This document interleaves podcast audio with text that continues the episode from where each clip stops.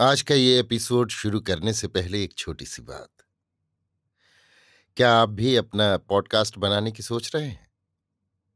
तो anchor try कीजिए। ये पॉडकास्ट बनाने का सबसे आसान तरीका है। नंबर एक, ये फ्री है। नंबर दो, इसमें कई सारे ऐसे टूल्स हैं जो आपको अपने फ़ोन और कंप्यूटर पर रिकॉर्ड और एडिट करने की फैसिलिटी देते हैं। नंबर तीन आप अपने पॉडकास्ट को डिस्ट्रीब्यूट भी कर सकते हैं, जिससे इसे स्पॉटिफाई और दूसरे प्लेटफॉर्म पर सुना जा सके।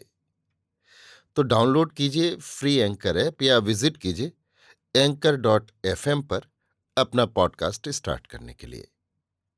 ये तो थी एक छोटी सी जानकारी, और अब शुरू करते हैं एपिसोड का सिलसिला। तो आज के एपिसोड में लीजिए सुनिए।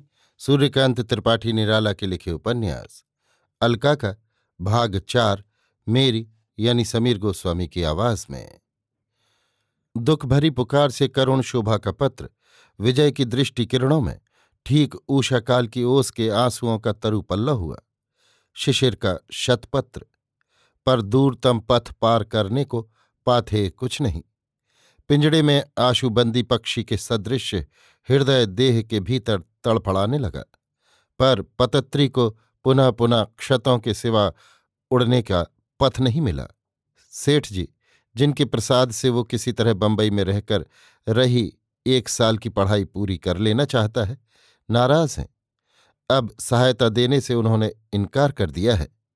पुलिस के गुप्त विभाग के किसी अफसर से उनके पास उसके नाम शिकायत पहुँची है। इन्हीं सेठ जी के यहाँ उसके पिता ईमानदारी से तीस वर्ष तक कार्य करके वृद्ध हो घर गए। इन्हीं सेठ जी को तीन बार मवालियों के आक्रमण से मैदान में टहलते समय साथ रहकर उसने बचाया था। इन्हीं सेठ जी के घर से पुलिस की सलाह के अनुसार राजनीतिक कवल से जूठी पत्तल की तरह वो बाहर निकाल दिया गया। पर उसका मानसिक स्वातंत्र सामयिक बादलों में सूर्य की तरह ढका है। सेठ जी से प्रार्थना करने के लिए फिर गया, पर ड्योढ़ी से भीतर पैठ नहीं हुई।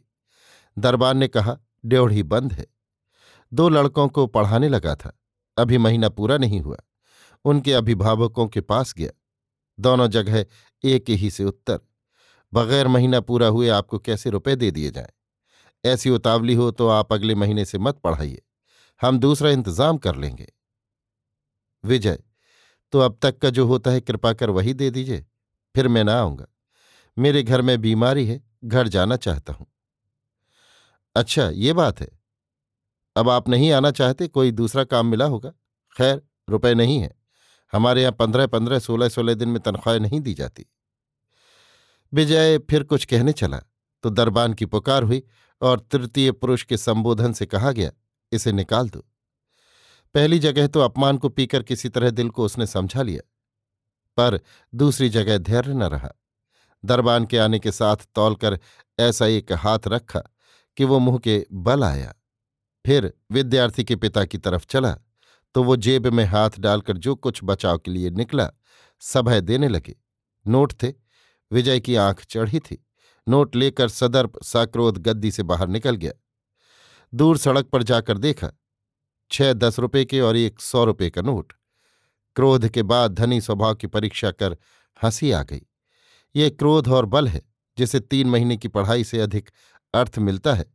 वो सौजन्य और शिष्टता है, जिसकी गर्दन पर हाथ जाता है। ऐसा है आज भारत। सोचता हुआ अपने डेरे की तरफ़ चला। भाड़ा आदि चुका, बिस्तरा बाँध कर सीधे स्टेशन पहुँचा। फिर टिकट लेकर डाक गाड़ी से ससुराल के लिए रवाना हो गया।